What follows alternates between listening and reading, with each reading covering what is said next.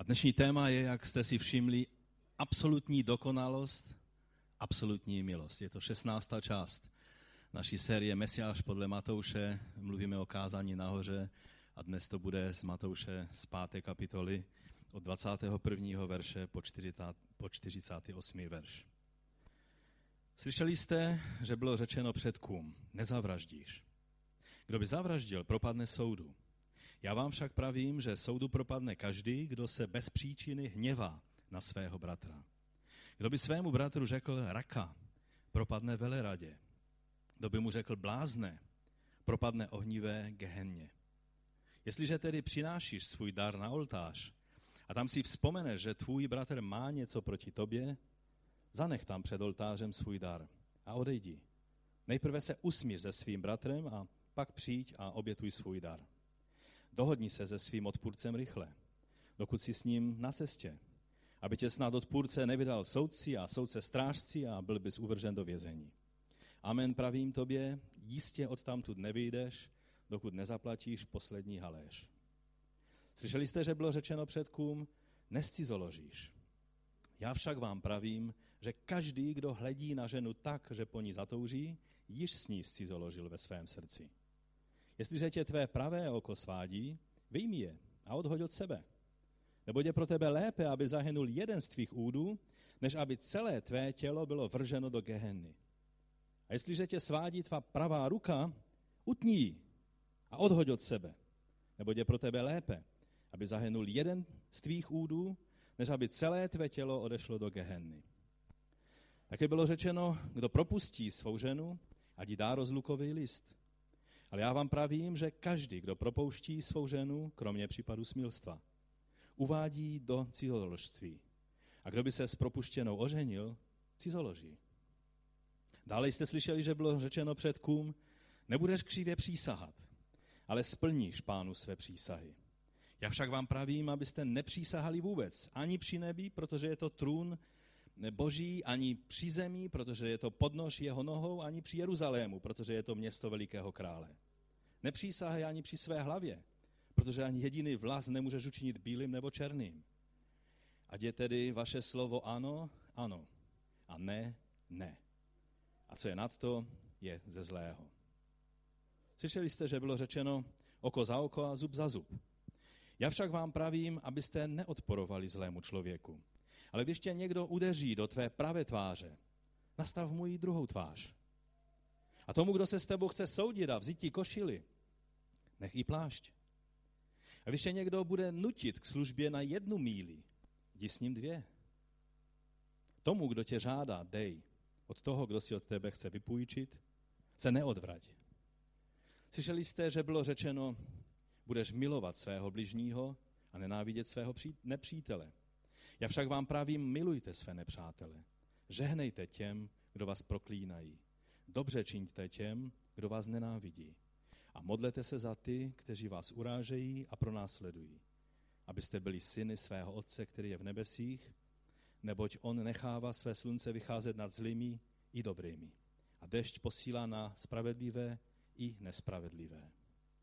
Jestliže si zamilujete ty, kteří vás milují, jakou máte odměnu? Což celníci nečiní to též. A pozdravíte-li jen své bratry, což činíte navíc? Nečiní to též i pohané? Buďte tedy dokonalí, jako je dokonalý váš nebeský Otec.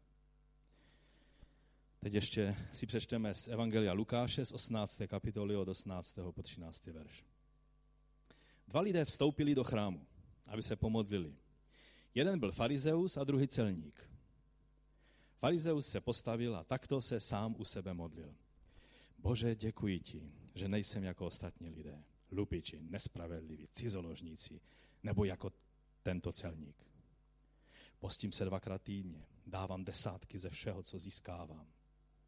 Avšak celník, který stal opodal, nechtěl ani oči k nebi pozdvihnout. Bil se do prsou a říkal, Bože, projev milost mně hříšnému. Pane, my tě prosíme, abys otevřel toto slovo před námi dnes. Přiznávám, že mu nerozumím. Přiznávám, že potřebujeme, já i my všichni, tvé světlo do tohoto slova. A tak tě prosím, Duchu Svatý, sestup na toto shromáždění a dej, abychom tvé živé slovo mohli nejenom pochopit, ale přijmout, aby se stalo skutkem a životem v nás. O to tě, Otče, prosíme ve jménu našeho Pána Ježíše Krista. Amen. Amen, můžete se posadit. Líbí se vám ten text, který jsme četli? Je to jedno z nejúžasnějších slov nebo úseku Božího slova. Rozumíme mu? Vy možná jo, já ne. A já mám kázat. A tak se vám předem omlouvám, že jen z části poznáváme, jen z části prorokujeme a já chci dodat, jen z části kážeme. Protože někdy mluvíme o věcech, kterým neúplně rozumíme. Ale podle dané Boží milosti chci, abychom otevřeli tento text, toto slovo a mluvili o tom, abychom mohli alespoň z části porozumět tomu, co nám Bůh chce skrze svého Ducha Svatého a své svaté slovo dnes předat. Myslím si, že si uvědomujeme, tak jsme už minule mluvili, že se dotýkáme samotného jádra toho, co znamená být živý v Bohu a být spasen v Bohu a že pokud správně, jak jsem minule řekl, nepochopíme, o čem ta slova jsou. Ježíš, to, co jsme mluvili minule, mluvil velice radikálně a pokud nepochopíme, o čem to je, jak se k tomu postavit, jaký postoj zaujmout, jak se v životě k tomu postavit, tak ohrožujeme samotnou svou věčnou existenci, tak jsme minule četli. Jeden malý chlapec přišel za tátou a se školním sešítem, asi měl nějaký úkol a říká, táto, proč vznikají a jak vznikají války? A táta říká, no tak vezmeme si třeba první světovou válku. To se stalo tak, že Němci vkročili do Belgie, zaútočili a pak už to šlo jedno za druhým. Slyšela to maminka a obořila se na něho a říká, proč tomu klukovi neřekneš pravdu? Řekni mu, že to začalo vraždou. A táta řekl, víš co, on prosil mě o vysvětlení a ne tebe. Maminka se naštvala, odešla a praštila dveřma, něco nehezkého řekla. Ten táta chtěl dále vysvětlovat a ten kluk říká, víš, už mi nemusíš vysvětlit, já už to chápu, já už tomu rozumím.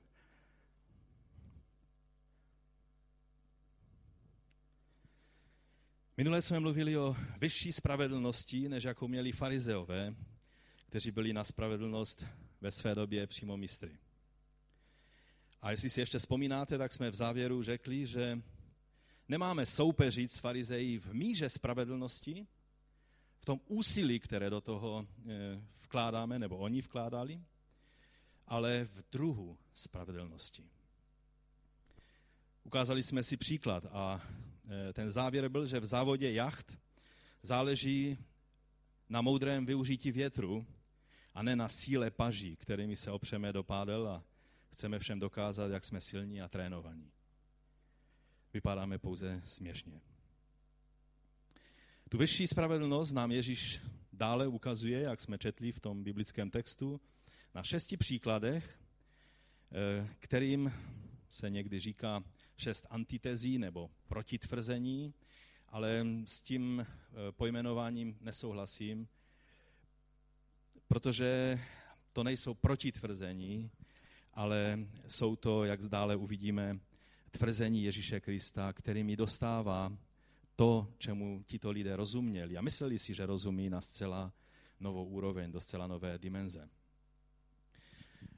Na těchto 6 tvrzeních, což byly vlastně rabínské interpretace a vysvětlení, přikázání Tóry, nám Pán Ježíš ukazuje vždy ten původní Boží záměr, který neruší to, co bylo řečeno v písmu, ale staví to do zcela nové a hlubší dimenze.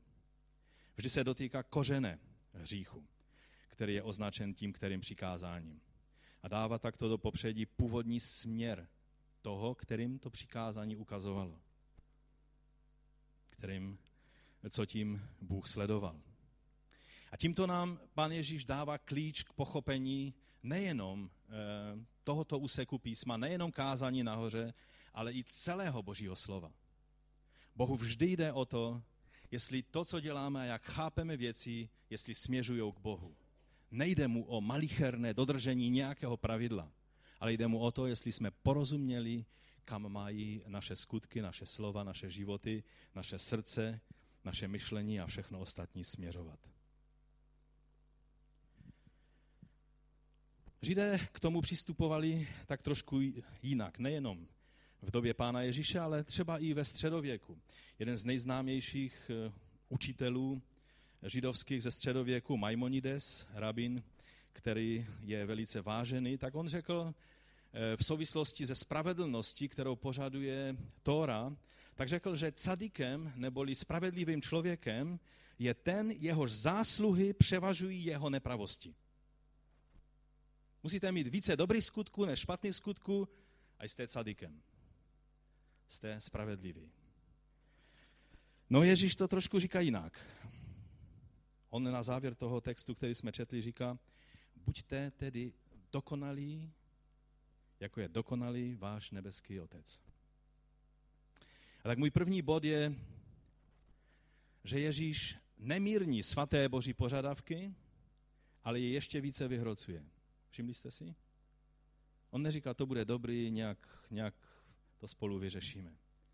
Ale staví ty radikální boží požadavky na to místo, kam patří, do absolutně dokonalé roviny a nezdá se, že by se snažil je nějak zmírnit. Co tím Ježíš sleduje? To je naše otázka. Je to důležité pochopit, protože jinak jsme ve velkém průšvihu. Židovský učenec, velice známý Pinchas Lapide, řekl, že v celé rabínské literatuře neví o žádném jiném stejně jednoznačném a zapáleném potvrzení izraelských svatých písem, než je tento úvod Ježíšova vyučování nahoře. To je vyznamenání, které dal Ježíšovým slovům jeden z lidí, který má obrovskou úctu k Tóře, k Talmudu, ke svatým písmům, které mají Židé. Dodnes jsou lidé provokováni a zaskočeni Ježíšovými svatými požadavky. Víte, o jiných, o biblických příbězích a tak lidé diskutují, někdy položertovně o tom mluví. Ale když lidé přijdou, upřímní lidé, přijdou ke kázání nahoře, najednou jsou konfrontováni s tím, že se tady mluví o něčem jiném, než o tom, čeho já jsem schopen.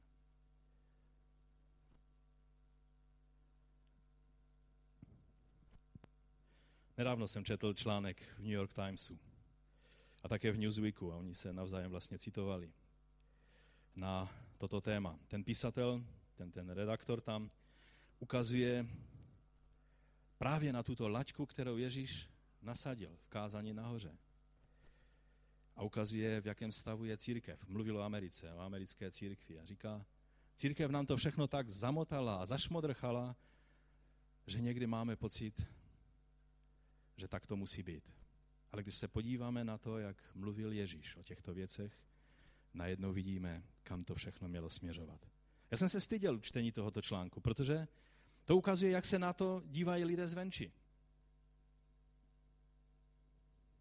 Víte, kdyby to byly nějaké náboženské požadavky, o kterých Ježíš mluví, šlo by je odbít mávnutím ruky, že jsou zastaralé a irelevantní a že prostě žijeme v jiném kontextu, jiné doby.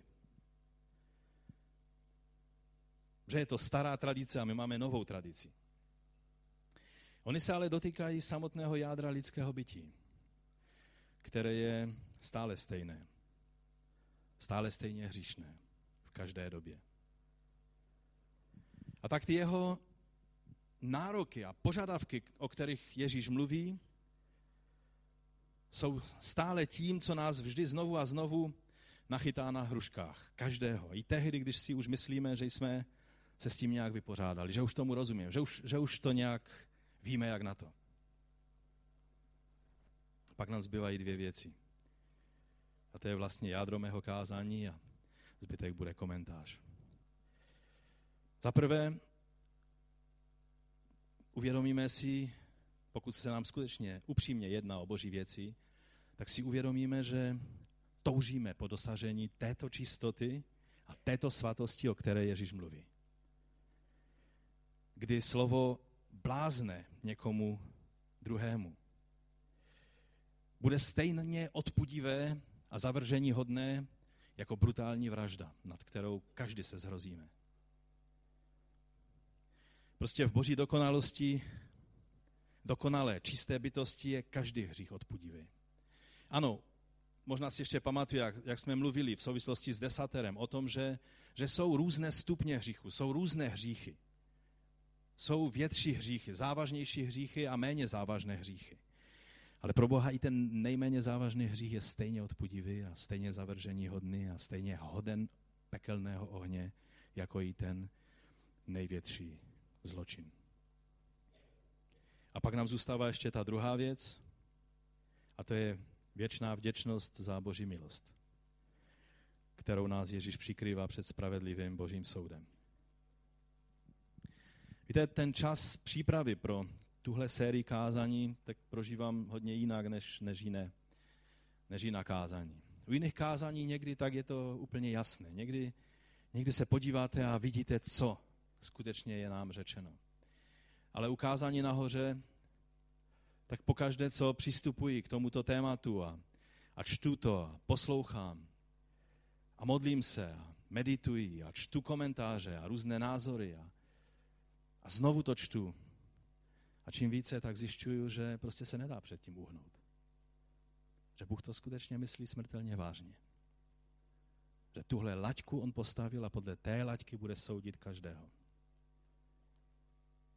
A v jeho očích skutečně, když v rozčílení řekneme blázne někomu druhému, tak jsme spáchali stejnou věc, za kterou, když bychom udělali tu druhou věc, tu opravdovou vraždu, tak nás tady odvedou v řelízkách a v každé normální zemi budeme sedět aspoň na 10 let, ne-li na doživotí, a v takových ještě standardnějších zemích půjdeme na elektrické křeslo.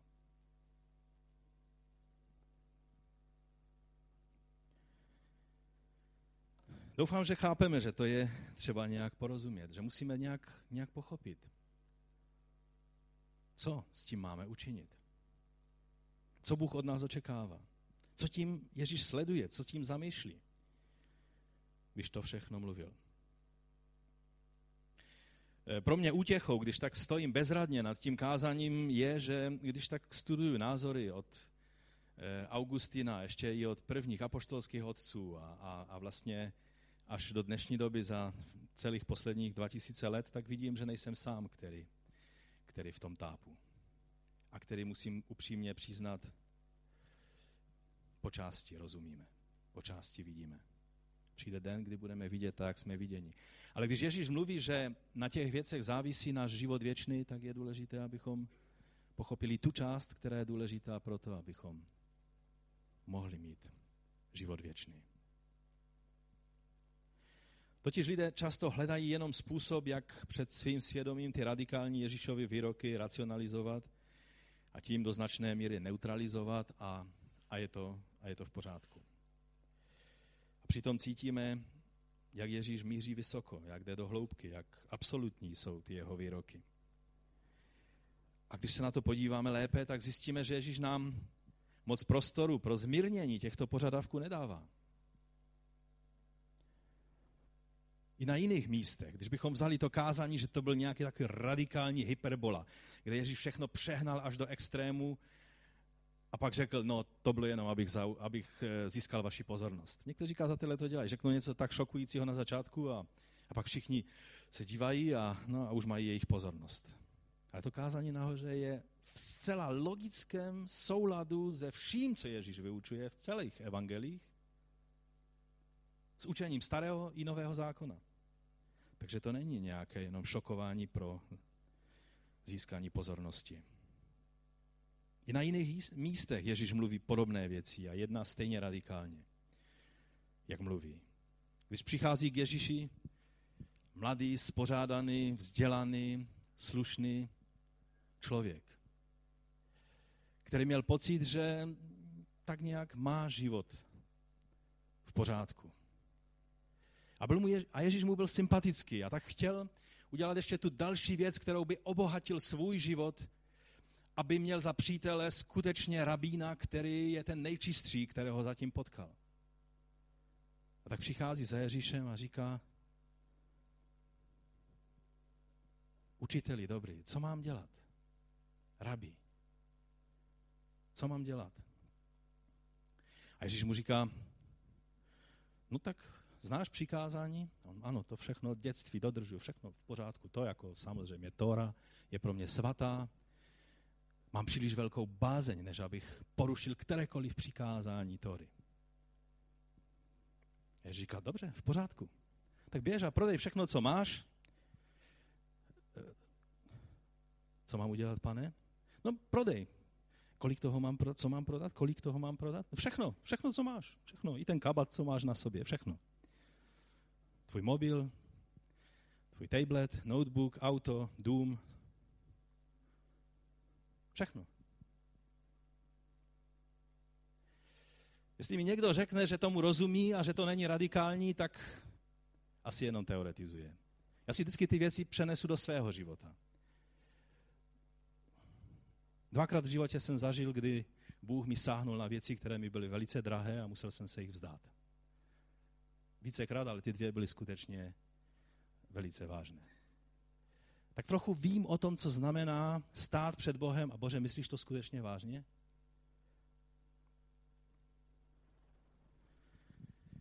Ježíš byl radikální nejenom ve slovech, ale i ve skutcích. Nemluvil tomu mladému člověku: Tak dávej desátky. Pane, 10% to je hodně, ale to nějak zvládneš, máš ještě celých 90%. Nemluvil o dvojnásobku desátku. Mluvil o všem. Absolutně o všem. A pak přišel jiný člověk a Ježíš mu neříká, že má všechno prodat. Přijímá ho s otevřenou náručí.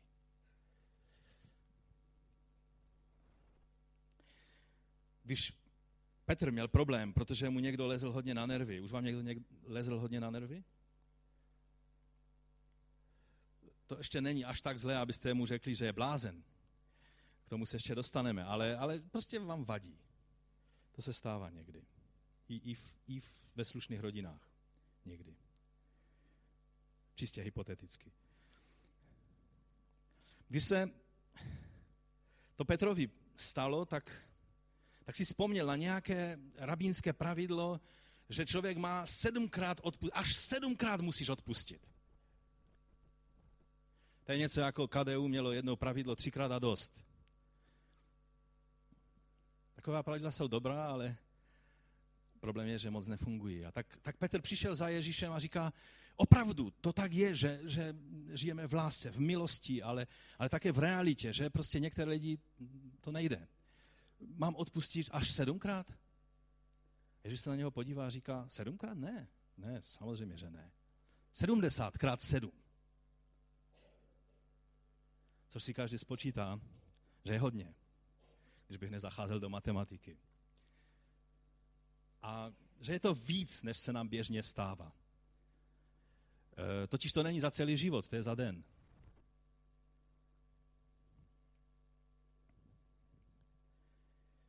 A když byste už to tak nějak počítali, no to bych možná zvládnul, no tak kolik to je za kolik minut a tak dále, tak vám chci říct, že vůbec o to číslo nejde. Ježíš použil záměrně tak vysoké číslo, nebo tak nesmyslné číslo, protože chce, abychom tím pochopili, že nikdy není už příliš hodně toho všeho, abychom odpustit nemohli. Vždy je prostor pro další odpuštění. Nebo další příklad. Mnoha náboženství, snad s výjimou islámu, nebudeme zacházet do detailů, všechna ostatní, buddhismus, hinduismus a tak dále, mají nějakou formu zlatého pravidla. I Konfucius vyučoval zlaté pravidlo, ale všichni shodně vždycky je vyučovali takovým tím pasivnějším způsobem. Vždycky to znamenalo: nečin druhému, co nechceš, aby on činil tobě. A Ježíš, když mluví o zlatém pravidle, tak si to přečtěte v Matouši v 7. kapitole. Dostaneme se k tomu za nějaký čas. Všechno, Co byste chtěli, aby lidé činili vám? Aktivní postoj. Radikálnější než všichni ostatní. Nečinit je jednodušší, než aktivně něco činit.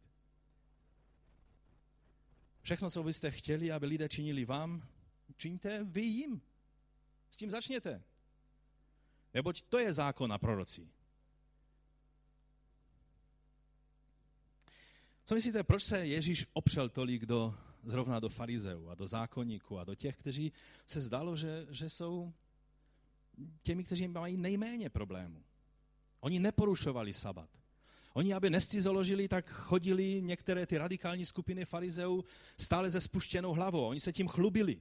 Chlubili se tím, že měli vždycky rány na čele, protože naraželi do sloupu a do zdi. Tak radikálně se hlásili k božím přikázáním. A my máme mít větší spravedlnost než oni. Proč Ježíšovi to tak lezlo na nervy? Já si myslím, že jste si všimli taky, že jestli Ježíš se někdy rozhněval, někdy použil tvrdá slova, tak to bylo vždy v takovýchto souvislostech. Farizeové, zákonníci, saduceové, ti, kteří skutečně se zdálo, že tomu rozumí. Já si myslím, že to bylo proto, že oni měli pocit, že našli ten správný klíč k matrixu života. Že na to prostě kápli, že oni ví, jak to všechno uspořádat. Že oni přišli na to, jak si pěkně boží zákon ochočit a zvládnout. A všechno hezky vysvětlit. A na ostatní lidi se dívali z vrchu. A měli pocit, že oni mají život zvládnutý lépe, než ti všichni ostatní nezná bohové. A to Ježíši vadilo. Protože oni byli stejní hříšnici. Oni byli v problémech až po uši, ve svém srdci byli plní mrtvých kostí, pýchy, povyšenectví, mrtvého náboženství a Boha vůbec nepoznali. Protože když dělali ty zákonné nějaké prostě ploty, takzvané, jak tomu říkali, kolem Tóry, tak bylo vidět, že vůbec nerozuměli podstatě toho, oč Bohu šlo. Ale pyšnili se tím, že jsou hlavními mluvčími Boha. A to Ježíši šlo na nervy. Toho nejvíce popuzovalo. A když to Ježíše popuzovalo, tak je to tím pádem odpudivé i Bohu. Dá se udělat takový závěr? Už jsem se zmínil o tom plotu kolem Tóry. To vycházelo z rabínského učení, že Tóra je tak svatá, že ji máme chránit všemi prostředky a tudíž, že úkol rabínů je vytvořit takový plot kolem přikázání Tóry, aby když přijde ten člověk k tomu plotu, tak aby ještě stále byl nahony vzdálen porušení toho přikázání. A tak oni vyučovali takovéto pravidla, říkali, že to přijali od Mojžíše ze Sinaje. Oni je napsáno někde v Talmudu, že Mojžíš přijal Tóru na Sinaji a předal ji Jozuovi. Jozue ji předal starším a starší prorokům. A proroci ji předali mužům velikého shromáždění. To je to velké shromáždění rabínů a učitelů, které se traduje, že založil Ezdráš. A od toho pak pocházeli všichni zákonníci, učení v písmu a farizeové. A tak dále to pokračuje. A oni řekli 3 věci. Buďte rozhodní ve svém soudu, za druhé vychovávejte mnoho učedníků a za třetí vystavějte plot kolem Tóry. Čili tímto měli vysvětlené, že to je jejich úkol a oni v tom byli velice houževnatí až do velice drobných takových detailů. Ježíš jim ty jejich ploty postavené podle jejich názoru široko kolem božích přikázání ruší a bourá. Ale ne proto, že jsou příliš daleko zakrojena, ale protože se boží svatost do těch jejich plůtků vůbec nezměstná. Boží svatost je větší než ty jejich ploty. Všechny tyto systémy nemají absolutně žádnou sílu zadržet nečistotu, která je v lidském srdci. Ze své pastorační zkušenosti, ze zkušeností jiných pastorů vám mohu říct, v zákonických sborech, kde všude všechno je ve škatulce, v zákonických pravidlech, když pak se proboží ta bariéra toho, že se všichni tváří, jak jsou slušní, tak vylejzají ty nejšpinavější věci, které si dokážete představit. Protože tyhle věci nemají absolutně žádnou silu. Lidé, kteří tyhle pravidla vytvářejí, nepochopili, oč Bohu jde. Ze srdce vychází veškerá špatnost a pokud neřešíme lidské srdce, pak těmi ploty a plůtky a pravidly a tím vším nemáme absolutně žádnou šanci zabránit tomu nebo pomoct lidem, aby pochopili, oč Bohu skutečně jde. Takže ty jejich ploty byly ne příliš velkorysé, příliš přísné, byly příliš malé, příliš málo přísné. Boží svatost se do těch trapných plůtků nemohla vejít. A když přišel Ježíš a začal mluvit, tak se ukázalo, že svatost, do které on mluví, o tom se těm farizeům a saduceům ani nezdálo. Ježíšovo učení totiž bylo úplně jiné. Neučili jako ostatní rabíni, jako ten, kdo dával nějaký další ještě plot, svůj plot na ochranu těch přikázání, ale jako ten, který ukazuje ten směr, o který Bohu vždy šlo. A také jako ukazoval, že on je ten, který je naplněním toho všeho, na co zákony proroci ukazují. V tom je ta podstatná změna.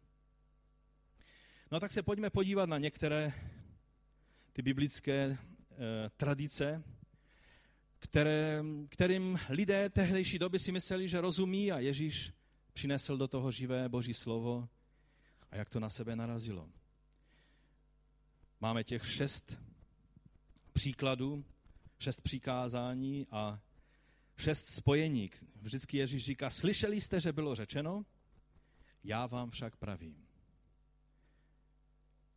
A to však v řeštině nebo jiné překlady to mají, ale já vám pravím. To slovo ale jsou vlastně v řeštině 2 slovíčka, která lze přeložit jako ale. A to jedno ale je použito v 17. verši, když je řečeno, že nedomnívejte se, že jsem přišel zrušit zákon nebo proroky, nepřišel jsem je zrušit, ale naplnit. To je Bible 21, to má vlastně tamto slovo ale, studijní překlad má nýbrž. To řecké slovo tam je alla, to není tak daleko od našeho slova, ale.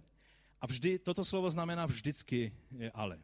Znamená protiklad. Nepřišel jsem zrušit, ale naopak, právě naopak, naplnit, postavit na správné místo. Ovšem v těchto 6 případech zde je slovíčko D, které je tak půl na půl překládáno jako a, ale také i ale. Znamená, že to není protiklad, ale spíše, že Ježíš nebojuje s tím, co bylo řečeno, hlavně ne s tím, co bylo řečeno v Tóře. Pokud s něčím bojuje, tak jsou to ty rabínské dodatky a ústní tradice. Ale Ježíš vždycky tím, ale já vám říkám, nemluví, ale na to zapomeňte, já vám říkám, ale dodává. A já vám říkám, staví tu věc na novou rovinu. Staví tu věc do té dimenze, ve které je třeba, abychom ji pochopili. A tak první věc, kterou Ježíš, ten první příklad, který ukazuje, je hned v tom 21. verši. Týká se vraždy a překvapivě pro mnohé lidi hněvu. Je to ve stejném soudku. Je řečeno, slyšeli jste, že bylo řečeno předkům nezavraždíš. Kdo by zavraždil, propadne soudu. To už je nařízení rabínů, že byl vytvořený speciální soud 23 soudců, kteří posuzovali takovéto věci. A Ježíš říká, já vám však pravím, že soudu propadne každý, kdo se bez příčiny hněvá na svého bratra. Kdo by svému bratru řekl raka, propadne veleradě. Čili nejenom nějaké komisi 23 soudců, ale veleradě, to znamená Sanhedrinu, to znamená nejvyšší židovské radě. A kdo by mu řekl blázne, tak propadne rovnýma nohama do pekla. To je můj překlad, to není v studijní Biblii. Nejdříve exegetická poznámka k tomuto. To aramejské slovo raka. Jak to je v Biblii 21, jestli máte někdo, jak to tam je přeloženo? Mně se zdá, že tam je slovo tupče. Je to tam tak? Jo? Máte někdo Biblii 21? Je to tak? Ano. Je to celkem dobrý překlad toho aramejského slova. Studijní překlad to raději nechal bez překladu, protože to není úplně jasné, co všechno to znamenalo. A je tam i slovní hříčka mezi aramejštinou, řečtinou a hebrejštinou a tak dále. S tím se nebudeme zabývat. Stačí, když si řekneme, že to bylo velice škaredé slovo, něco jako imbecil, tupec, vyjadřující vždycky to, že hlava toho druhého je absolutně prázdná. Čili, že účel toho slova byl vždycky ponížit toho druhého. Ovšem, když se podíváme na ten text, tak někdy bychom měli pocit, no dobré, takže když řeknu raka, abych nepoužíval tady ty česká slova, taková šťavnatá, tak budu na staršostvo půjdu a budu na koberečku, ale bude to stále ještě dobré. Ale musím si dávat pozor, abych neřekl blázne. Že když řeknu blázne, tak už mi hrozí peklo. No a tak se budu vyhývat slovu blázne a řeknu prostě, že někdo je šílený a blbec a jiná slova. Ale neřeknu blázne a jsem z obliga. Chci vám říct, že to je přesně tak, jak uvažovali farizeové. Vzali a rozebrali věci takovým způsobem, že vždycky našli nějakou, pro sebe hlavně, kličku, ale na lidi nakládali velká břemena. A já vám chci říct, že to, co tady Ježíš mluví, zaprvé je to klasický hebraismus, kdy stejná věc je řečena dvojím způsobem a je to zdvojná, ten důraz je zdvojnásoben. To znamená, že nejenom za slovo ráka, za slovo blázne, ale za každé ponižující slovo, které řekneme druhému člověku a když se hněváme bezdůvodně. Protože tyhle nadávky, tyhle věci vyplývají vždy z toho, kdy se bezdůvodně zlobíme nebo hněváme. To slovo bezdůvodně nebo bez příčiny nebo bez správné příčiny, tam některé rukopisy nemají, některé mají, ale spíše se zdá, že to tam patří, protože pokud by tam nebyl taková ta podmínka bez příčiny, tak i sám pán Ježíš někdy projevoval hněv, který byl velice rázný, velice silný, třeba když přišel do chrámu, že, a udělal tam, jak se říká na Slezsku, ordnung, tak myslím si, že je jasné, že jsou chvíle, které mají, nebo hněv má správné místo v té chvíli. Ale ten hněv má být takový, jak je řečeno na jiném místě, hněvejte se, ale nehřešte. Takže ti, kteří se umíte hněvat a nehřešit, tak se hněvejte. Ti, kteří to neumíme, se nehněvejme. Protože vždycky skončíme u toho, že budeme hřešit. Pokud ponižující slovo pro druhého člověka je hoden pekelného ohně, pak já bych už tu neměl být. Ale měl bych se smažit v pekle. A myslím si, že bych nebyl sám tady z tohoto místa.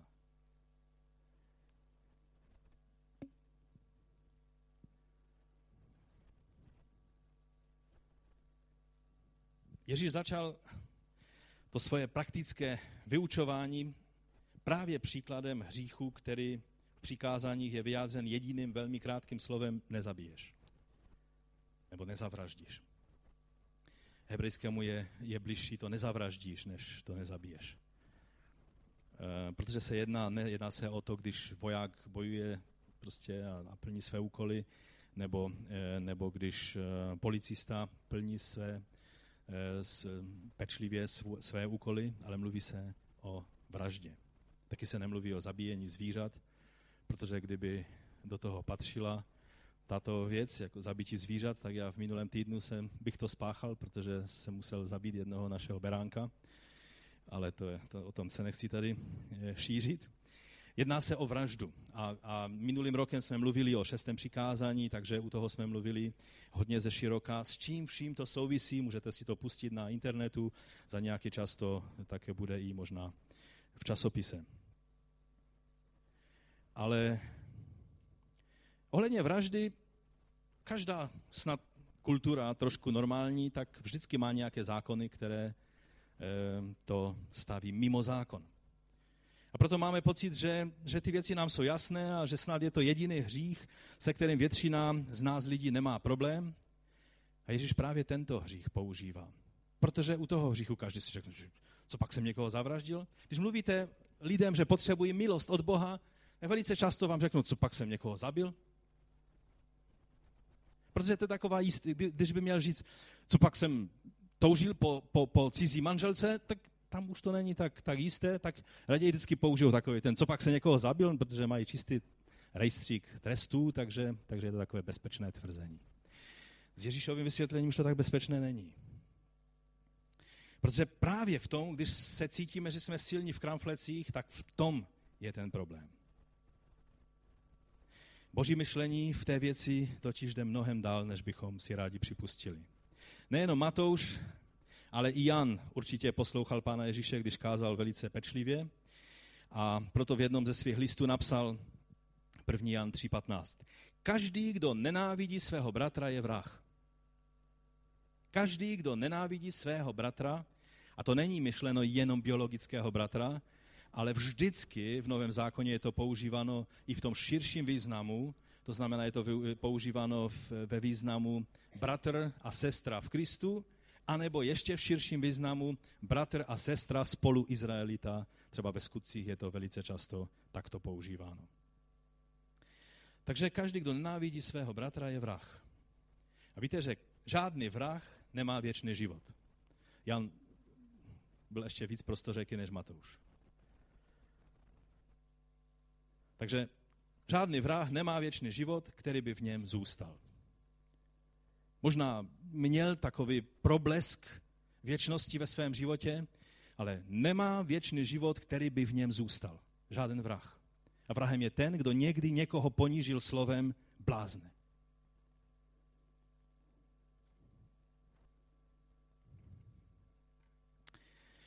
Myslím si, že skutečně Ježíš tu laťku postavil vysoko. Hněv a nenávist plodí smrt. Smrt vztahu, smrt věčnou a často i smrt fyzickou.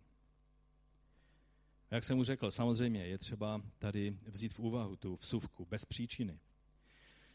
Rozuměj bez oprávněné příčiny. Protože existuje i správný hněv, ale ten se nikdy nebude projevovat nenávistí ani nenadávkami a ponižováním. Když máme potřebu ponižovat toho druhého člověka, tak vždy je to hřích, vždy je to hněv, který není boží.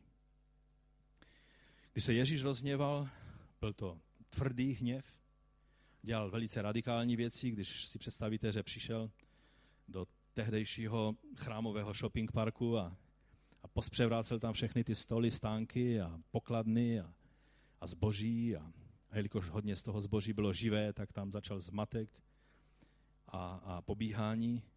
To byl hodně radikální čin. Byl to hněv a byl to dokonce prorocký hněv, byl to prorocký čin, ten jeho hněv.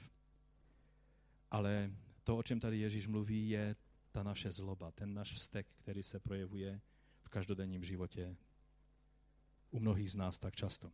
Ale pak pozor, protože teď se dostáváme k věci, která vás možná překvapí. Pak Ježíš dává 2 příklady, kterými chce objasnit, co tím myslel.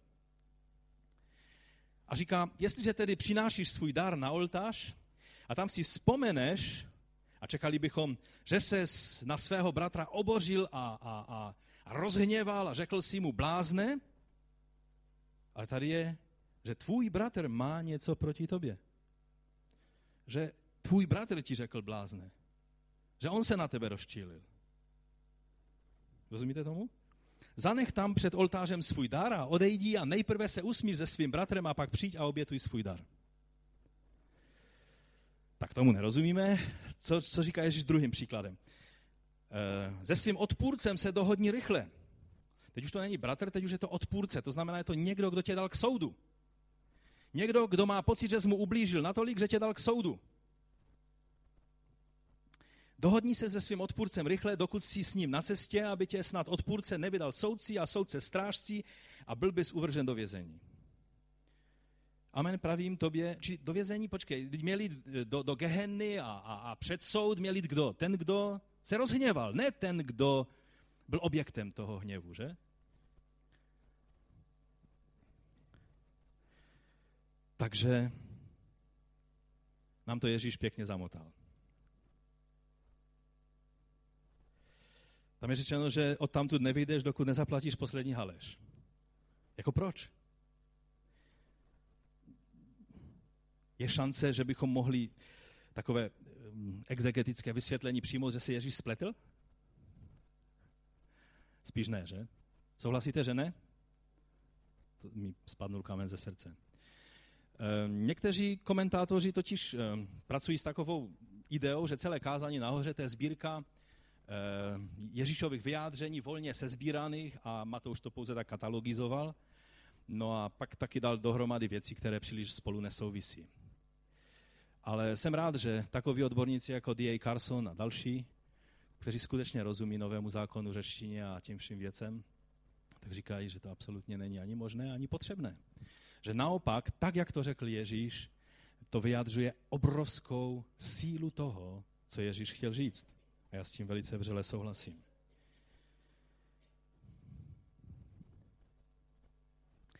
Nemluví o tom totiž, že když se já rozhněvám, ale když jsem způsobil hněv u svého bratra.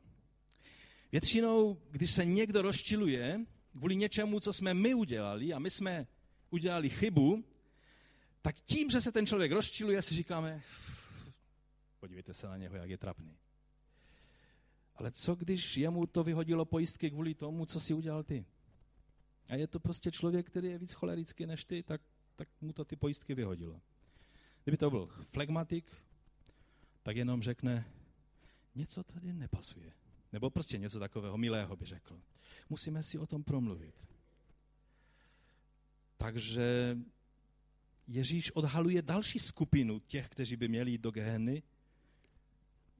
To nejsou už ti, kteří se vztekají a nadávají blázne, ale ti, kteří tím svým hlodáním způsobí, že ten druhý pak vystřelí a prostě bouchne.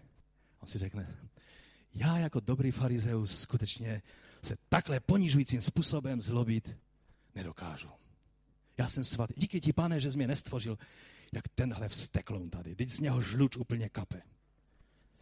Pane, díky ti, že jsem lepší. A Ježíš by přišel a řekl, vemte ho do Gehenny. Rozumíte tomu Ježíšovu uvažování?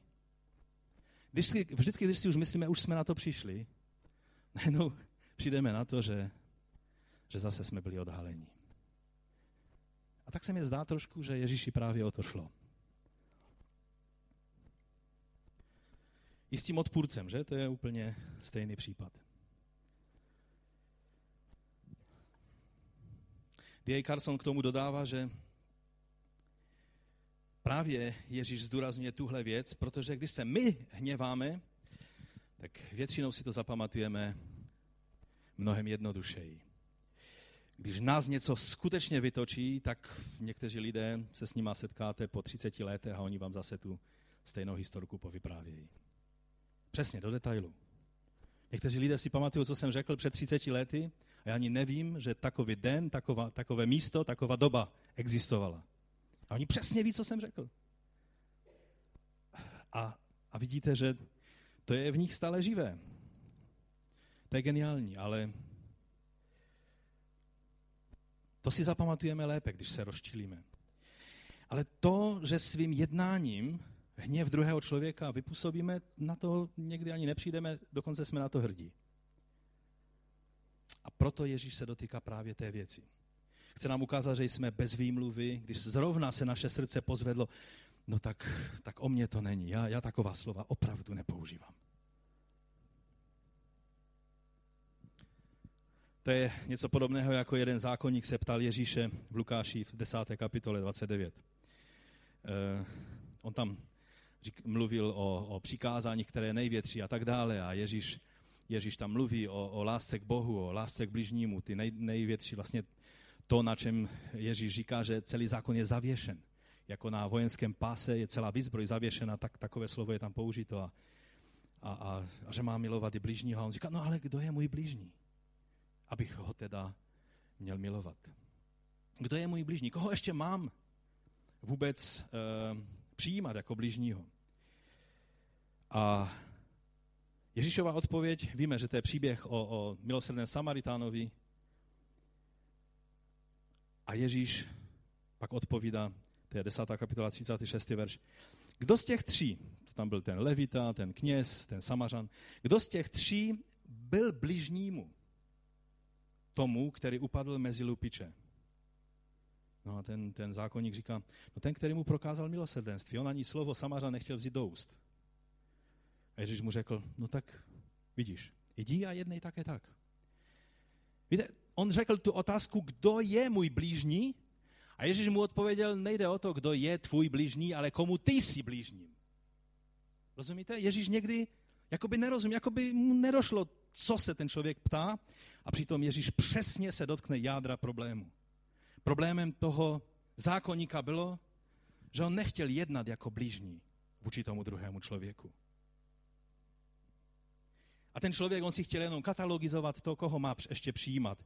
Jestli má přijímat Židy ze saducejské strany, jestli má přijímat pohany, protože farizeové se přeli o tom. Jedni říkali, jedině Židé budou spaseni. Třeba Hillelova strana říkala, budou spaseni Židé a také pohané, kteří přijmou Tóru a budou se modlit k jedinému živému Bohu a přijmou 7 noachických zákonů do svého života. Ale o Samařanech nemluvil ani jeden, ani druhý. A Ježíš si zrovna vzpomněl, že ten milosrdný blížní byl zrovna Samařan. Takovým způsobem Ježíš jednal. Vždycky se dotknul něčeho, na co lidé si mysleli, to už máme vyřešené. Víte, když se setkám s křesťanem a občas se setkám s takovými, kteří řeknou, jo, to už mám vyřešené, tomu rozumím, to mi nevysvětlí, tomu rozumím, to mám vyřešené. Když slyším to slovo, to mám vyřešené, tak vždycky mi naskočí husí kůže, protože si říkám, opravdu?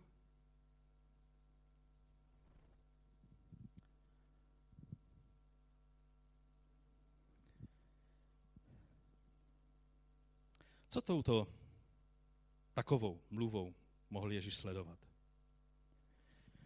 Jediné, ukázat propast mezi boží dokonalostí a lidskou hříšností. Pavel k Římanům říká ve 3. kapitole 23, všichni zřešili a postrádají boží slávu, ale jsou ospravedlňováni, haleluja, jsou ospravedlňováni zadarmo jeho milostí skrze vykoupení, které je v Kristu Ježíši. A zde jsme u jádra věcí. A to je můj závěrečný bod. Znamená to, že máme kapitulovat a ani se nesnažit žít podle poznané boží vůle? Že si máme říct, nikdo božím svatým požadavkům nedostojí a proto se ani o to nesnažme?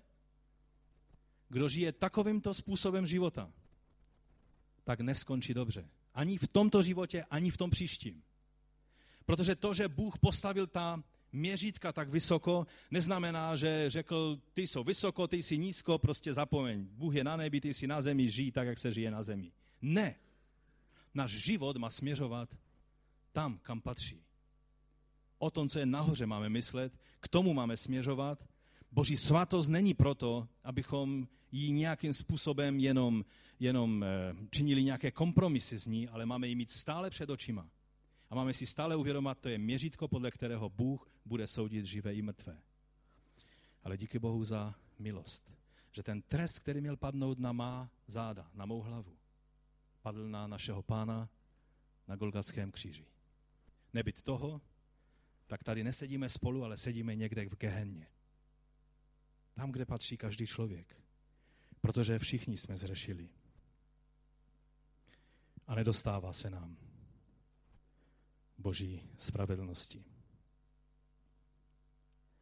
Toto je právě jádro toho poselství, kterým chci zakončit. Boží svaté požadavky vyplývají z jeho svatého charakteru. A proto Pavel klade retorickou otázku v té kapitole 3. Římanům. Říká, rušíme tedy vírou zákon? Když spoléháme na boží milost, rušíme zákon svaté boží požadavky? Pavel říká, naprosto ne. Naopak zákon potvrzujeme. Tím, že přijímáš boží milost, říkáš, Bože, uznávám, že tvá svatost platí. Za slovo, které jsem řekl mému bratru, patřím do věčného ohně. Odpusť mi. Dej mi sílu žít jiným způsobem. Dej, aby tvé světlo, tvá moc, tvá milost, Tvá svatost Ducha Svatého se projevovala v mém životě více. Naše touha a směr našeho života má být vždy k němu. Přikázání nejsou cílem, tak někdo si myslí, tak mám to za sebou, splnil jsem. To není zkouška, kterou máme projít. To má být ukazatel na cestě, blíž a blíž k Bohu.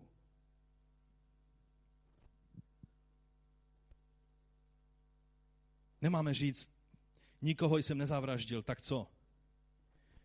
Ale mám říct, Bože, fyzicky jsem možná nikoho nezavraždil.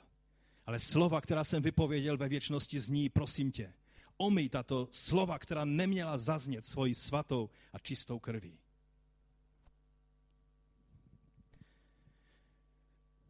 Vždy znovu a znovu nám Ježíš trpělivě ukazuje, že je lepší zlomenost a pokora hříšného celníka, než pýcha a povýšenost pořádaného farizeje. A tady jsme se dotkli toho prvního Ježíšova příkladu. A mluvili jsme vlastně jenom o tom prvním. Těch zbývajících 5 je ve stejném duchu. Celé kázání nahoře je ve stejném duchu. Celý nový zákon, když mu správně rozumíme, je ve stejném duchu. Pak jsou další, o kterých budeme mluvit, možná někdy příště. Nescizoložíš. A musíme si uvědomit, že jen žádostivý pohled na ženu je tím hříchem. Ano, máme ta všechna svoje vysvětlení, že ano, já to taky znám, ta vysvětlení, že existuje takzvaný první pohled a pak existuje druhý pohled. Ten první je nechtít, za to nemůžete, že? Ale pak ten druhý pohled, to je ten hřích, ale Ježíš nám moc nedovoluje si takhle to vysvětlovat. Prostě on říká, žádostivý pohled, první, druhý, 10. Gehenna.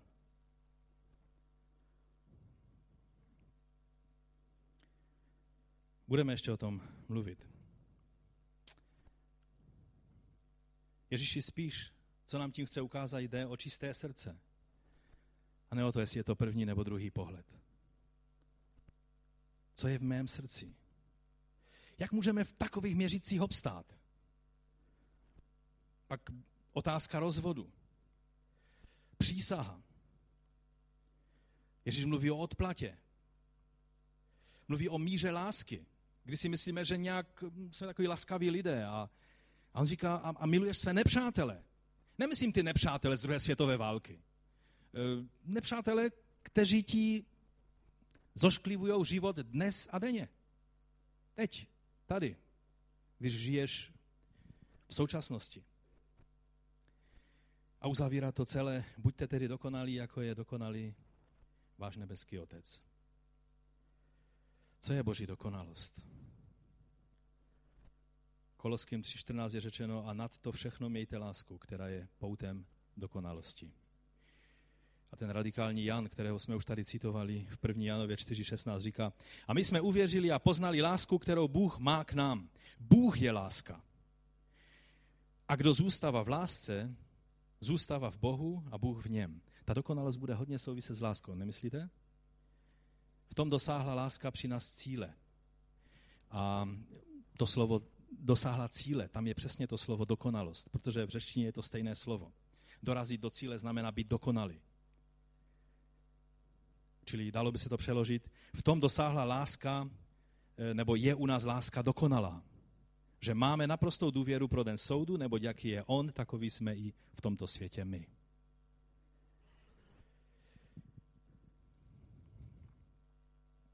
Možná se k těm věcem ještě vrátíme někdy příště, ale už teď je nám jasné, že potřebujeme Boží milost. Každý bez výjimky. A kdo si myslí, že ne, pak je jako ten namyšlený farizeus v tom chrámu. Už jsem tady citoval Filipa Jensiho z jeho skvělé knížky, která byla v jednom roce, když vyšla knihou roku křesťanských knih. Ježíš, jak jsem ho neznal. On říká, nejtragičtějším omylem by bylo proměnit kázání nahoře v další formu zákonnictví. Vždyť ono by každou formu zákonnictví mělo ukončit. Zákonnictví, jako bylo zákonnictví farizeů, nikdy neuspěje, ne protože je příliš přísné, ale protože není dost přísné. Kázání nahoře burácivě a nespochybnitelně dokazuje, že před Bohem jsme si všichni rovní. Vrazí i ti, kdo vybuchují vzteky, cizoložníci i ti se žádostivými pohledy, zloději i ti, kdo jen tak závidí. Jsme na tom stejně zoufalé. Zoufalství je jediný stav přiměřený pro lidskou bytost. To je zajímavý názor. Zoufalství je jediný stav přiměřený pro lidskou bytost, která chce znát Boha. Takhle to říká. Padli jsme hluboko pod absolutní ideál a nemáme kde přistát, jedině v záchranné síti absolutní milosti. Jan říká v 17. verši 1. kapitoly, neboť zákon byl dán skrze Mojžíše, a jak to říká dál? Ale milost a pravda se stala skrze Ježíše Krista. A tak před námi stojí absolutní boží dokonalost, nekompromisní a věčná, ale naštěstí je zde také absolutní a nekompromisní a neohraničená, ničím nelimitovaná boží milost a láska. Povstaňme k modlitbě. Víte, nevím jak vy, ale po každém přečtení nebo poslouchání, nebo když se zabývám kázáním nahoře, tak si musím uvědomit, když přistupuji před Boží svatou tvář, na které straně budu, když vemu ten náš příklad, kde stál farizeus a ten celník. Budu na straně toho farizea, který to tak měl hezky poukládané a znal všechny své zásluhy a důvody, proč by ho měl Bůh žehnat? A nebo budu počítat své zásluhy, aby byly větší, než jsou ty mé hříchy, jak mi radí Maimonides? A nebo potom božím ohni plným jeho svatosti a zároveň plným jeho lásky se zmůžeme jen na to jedno, na co se zmohl ten celník. V Biblii králické se mi to líbí nejvíc, jak je to napsáno. Tady je nazván ten celník publikánem. Publikán pak zdaleka stoje, nechtěl ani oči k nebi pozvihouti. Ale bil se v prsi své, říká, Bože, buď milostiv mě hříšnému. Pojďme se modlit.